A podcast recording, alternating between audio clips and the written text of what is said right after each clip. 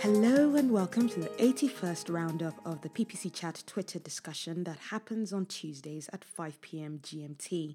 Uh, my name is Anu. I'm the founder of MindSwan, a company through which I aim to share my ideas about paid search, especially to do with automation, paid media, and my passion for doing digital reporting well through a tool that is already on everybody's laptop. Yes, that's right. It's Microsoft Excel. So, yeah, if you want a free consultancy about what I can do for you in regards to paid media, implementing scripts and the like, um, and even cutting your spend on your data analysis tool, just send me a message at hello at mindswan.com or get to me on Facebook, Twitter, or Instagram with the handle mindswanppc.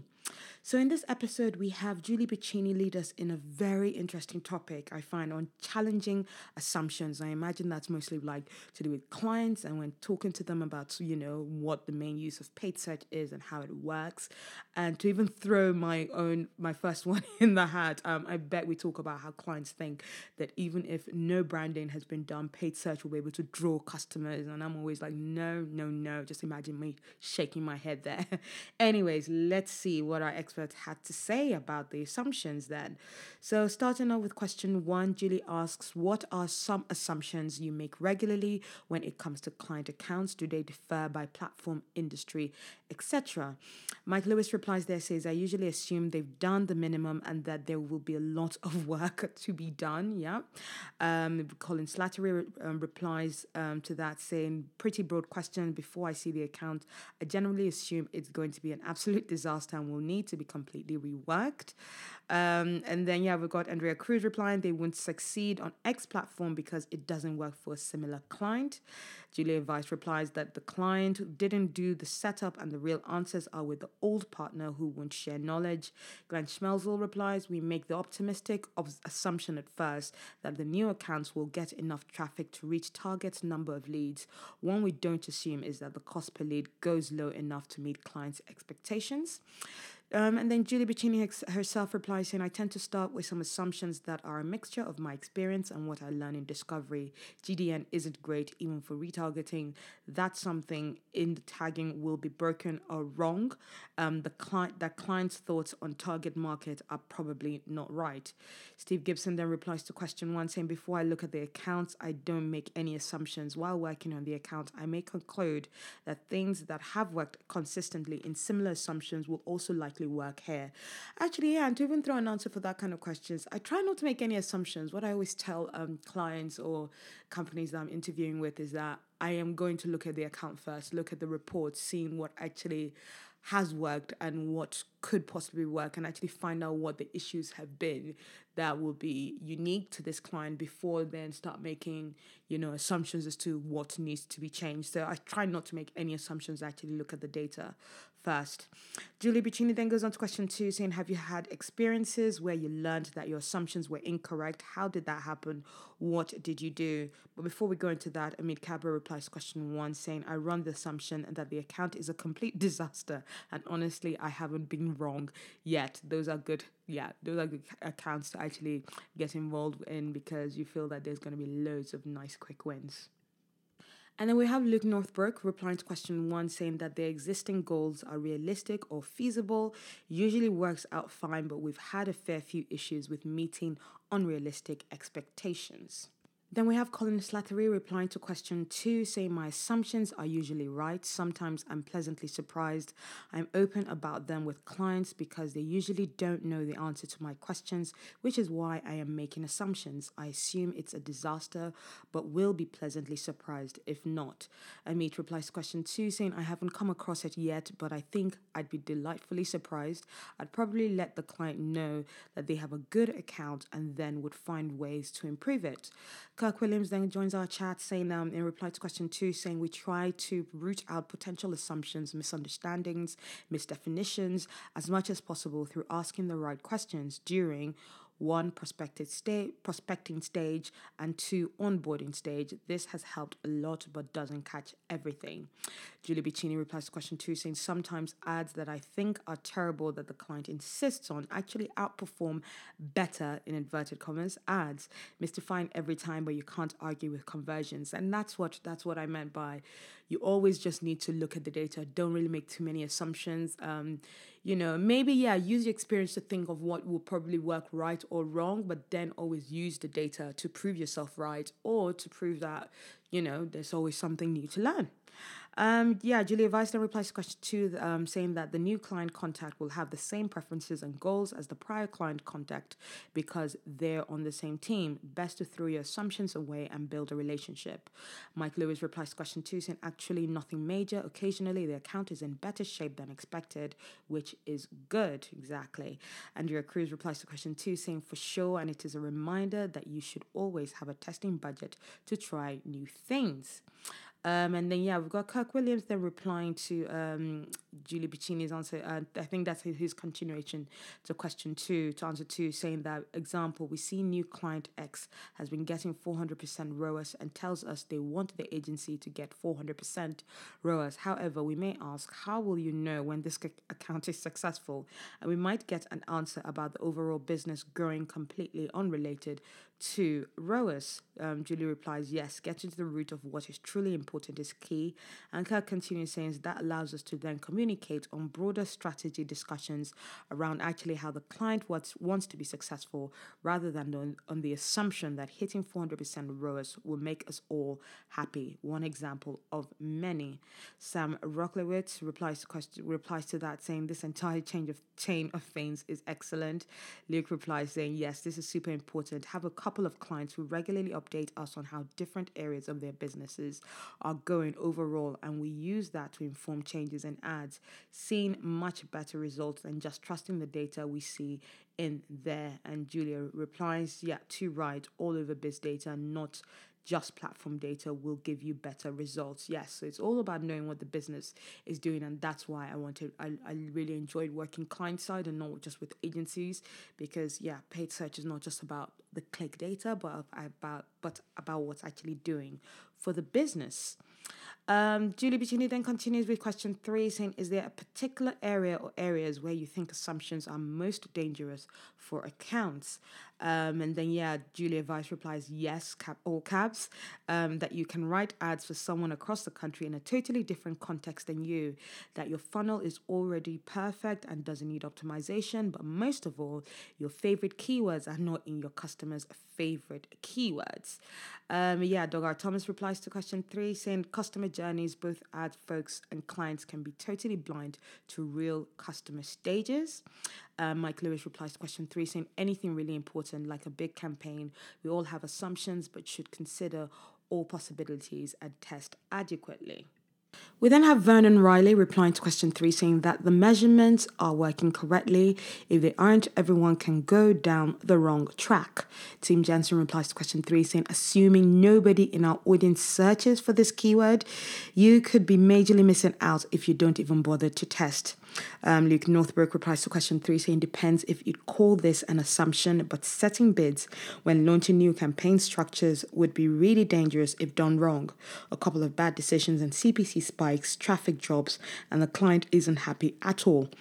Colin Slattery replies to question three, saying assumptions on lifetime value and lead value.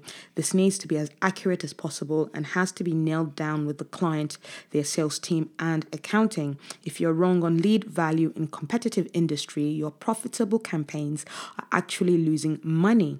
Um, Tim Jensen replies to question three, saying, and in brackets, major pet peeve, nobody uses Bing. So, yes, that's a very bad assumption to make to think that nobody uses Bing.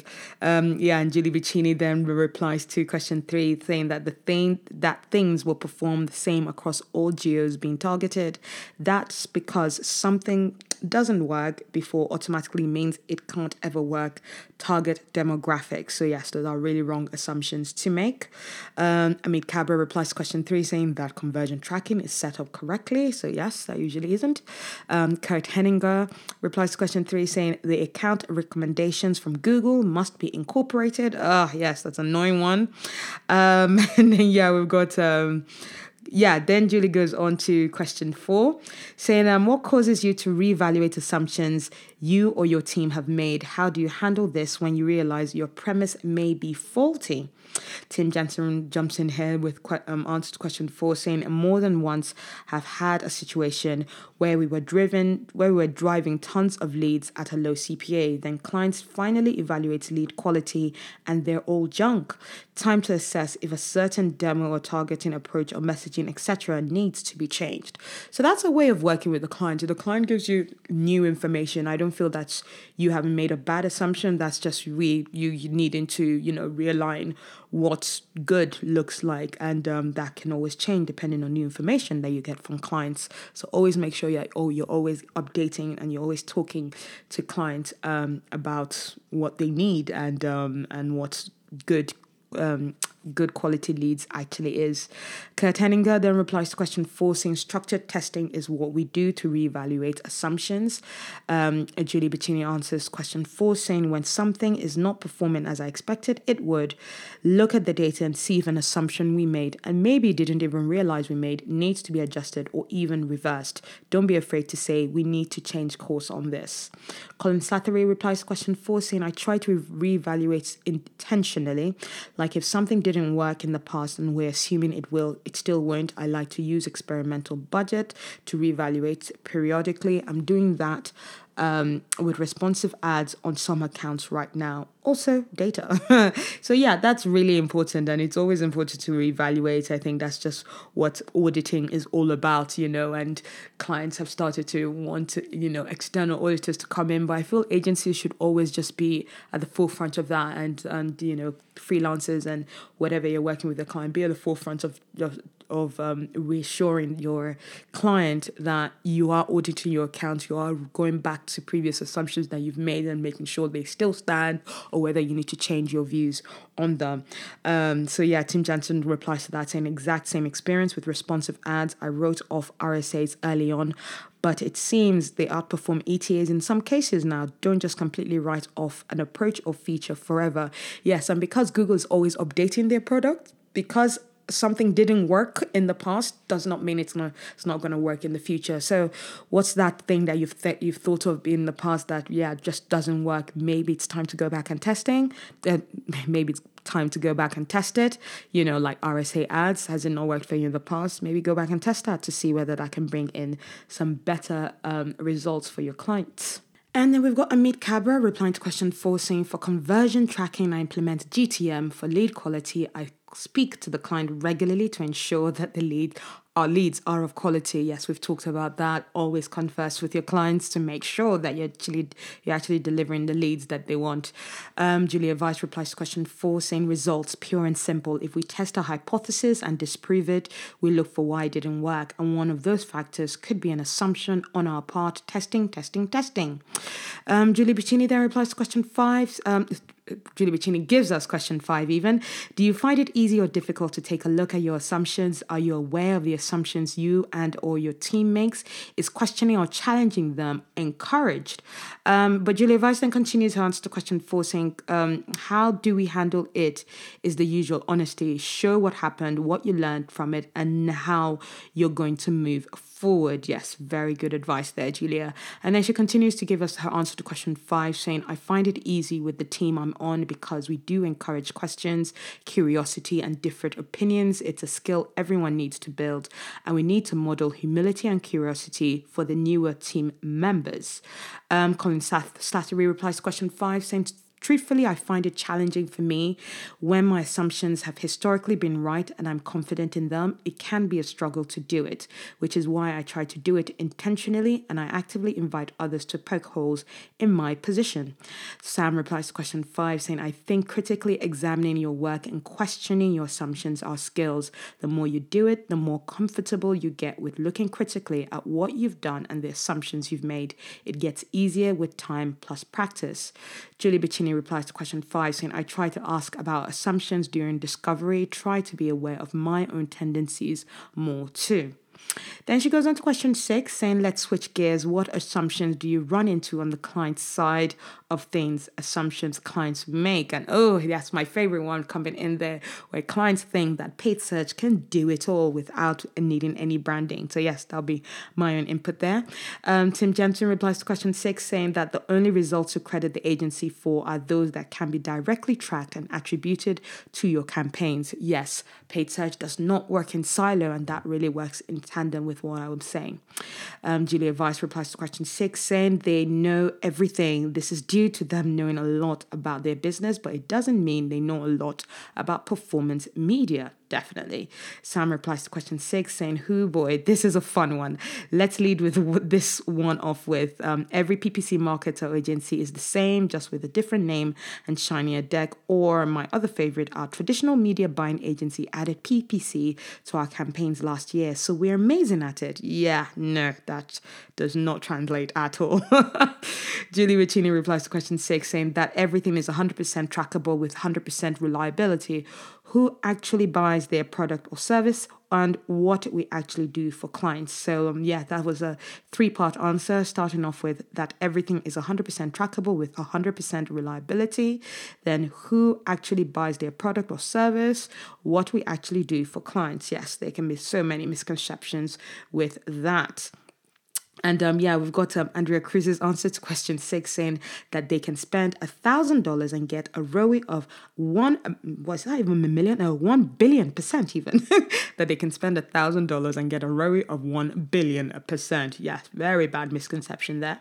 Um, Colin Slattery replies to question six saying that so many that it's not that much work. Ads are so short, so writing them should take no time at all. Yeah, how about testing and variations, huh? And then he continues that anytime there is variance, that it is a sign that something is wrong. Our CPA has elevated today. What did you do to the campaigns? Oh, take a breath and chill for a day or a week, even. Yes, I, I just stopped working with a client where literally they used to panic at CPCs changing one day. CPCs, guys, they didn't even track conversions. Oh, yeah, ran away from that as quickly as possible. Um, so yeah, we've got um, Julie Bacchini continuing her answer to question six, saying that they don't have to invest in branding. Yes, they can meet all of their sales goals by generic or non-brand targeting. Yeah, exactly. Nope no can do.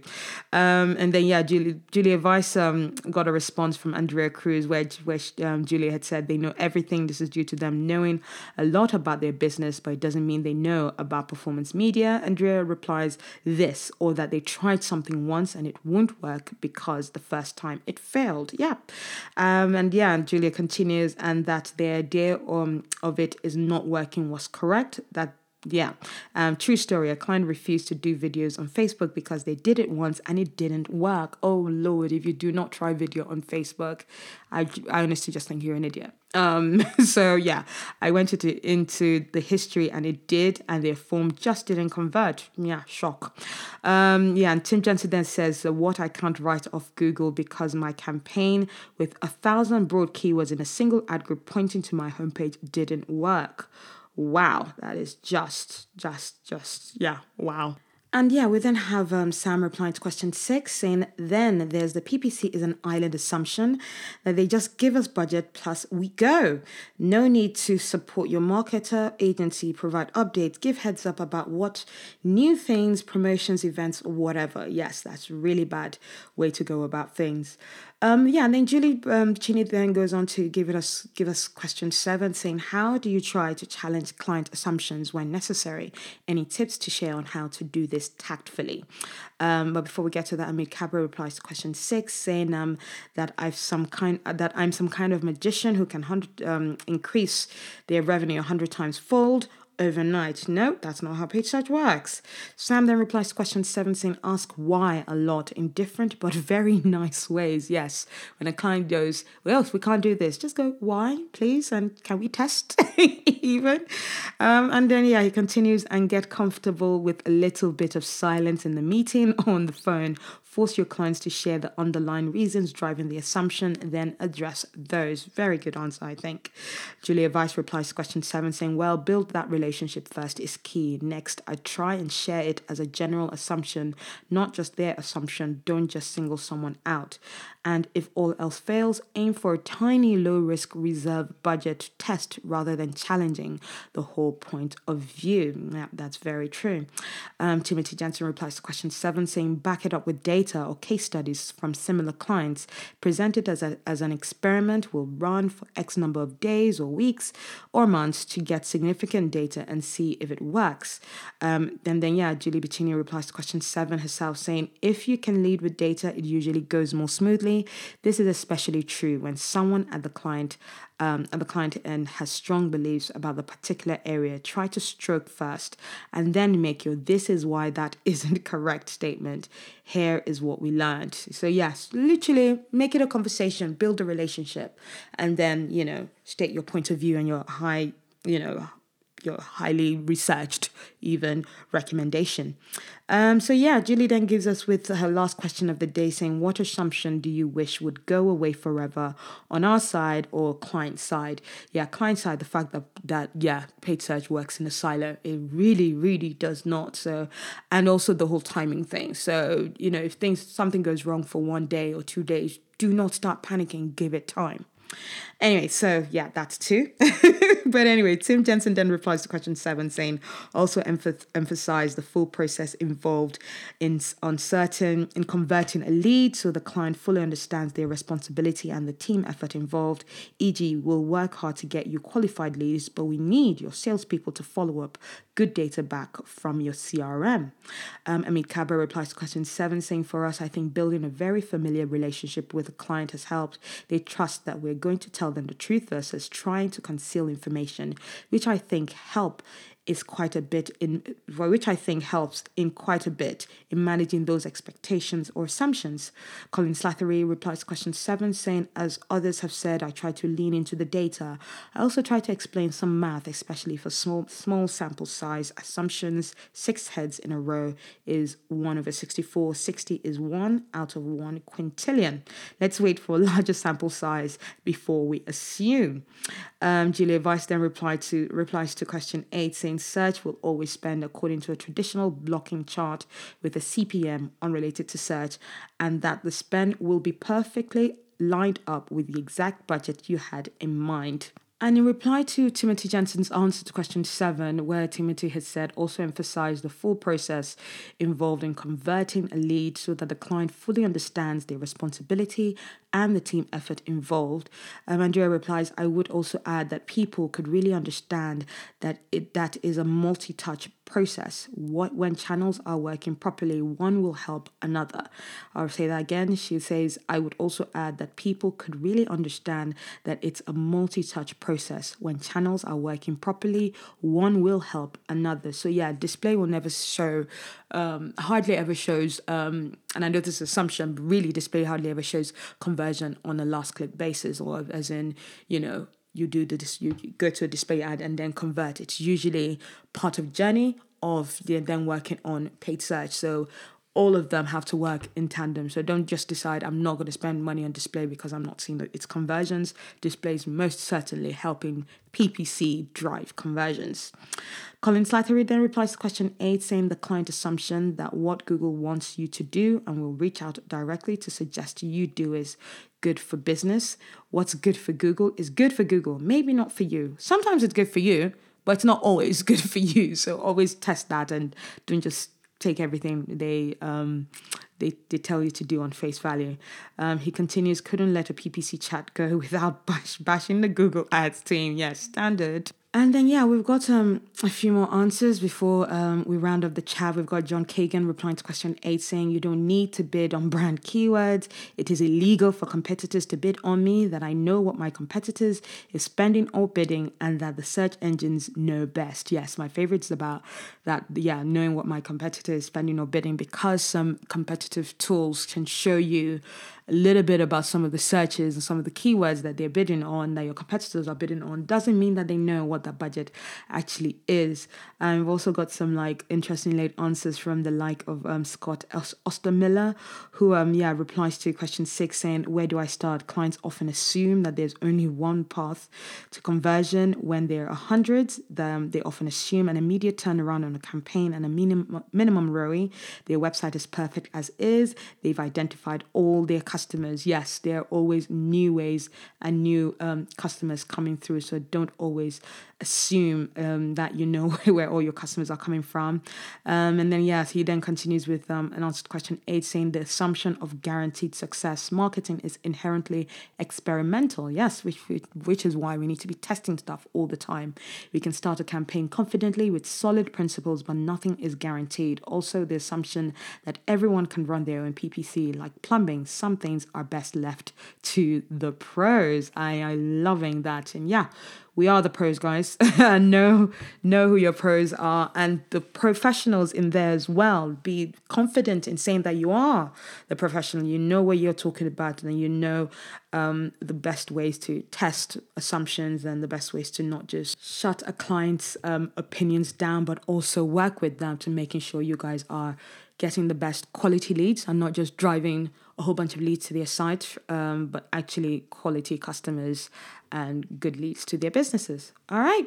So I hope you found that um, chat very useful. I found some great takeaways from that. I like the way that we talked about, made this conversation not just about bashing the clients and saying that a client's assumptions are always wrong, but we actually started from a whole point of view of how some of professionals ourselves, the PPC um, practitioners, we do make some assumptions ourselves that are right or wrong, and the best ways to actually tackle that and making sure that we're always testing and we're learning things and driving the best um, leads for our clients. So, hope you found this chat very useful. I definitely have. And um, yeah, if you want to have a chat about this topic or any paid media or data analysis or automation or scripts um, um, to, um, topics, yes, please do get in touch with me by sending me an email at hello at mindswan.com or at the handle at mindswanppc. And remember, for your campaigns and businesses to glide smoothly, there's a lot of hard work needed beneath the surface. So keep your swans kicking. Bye.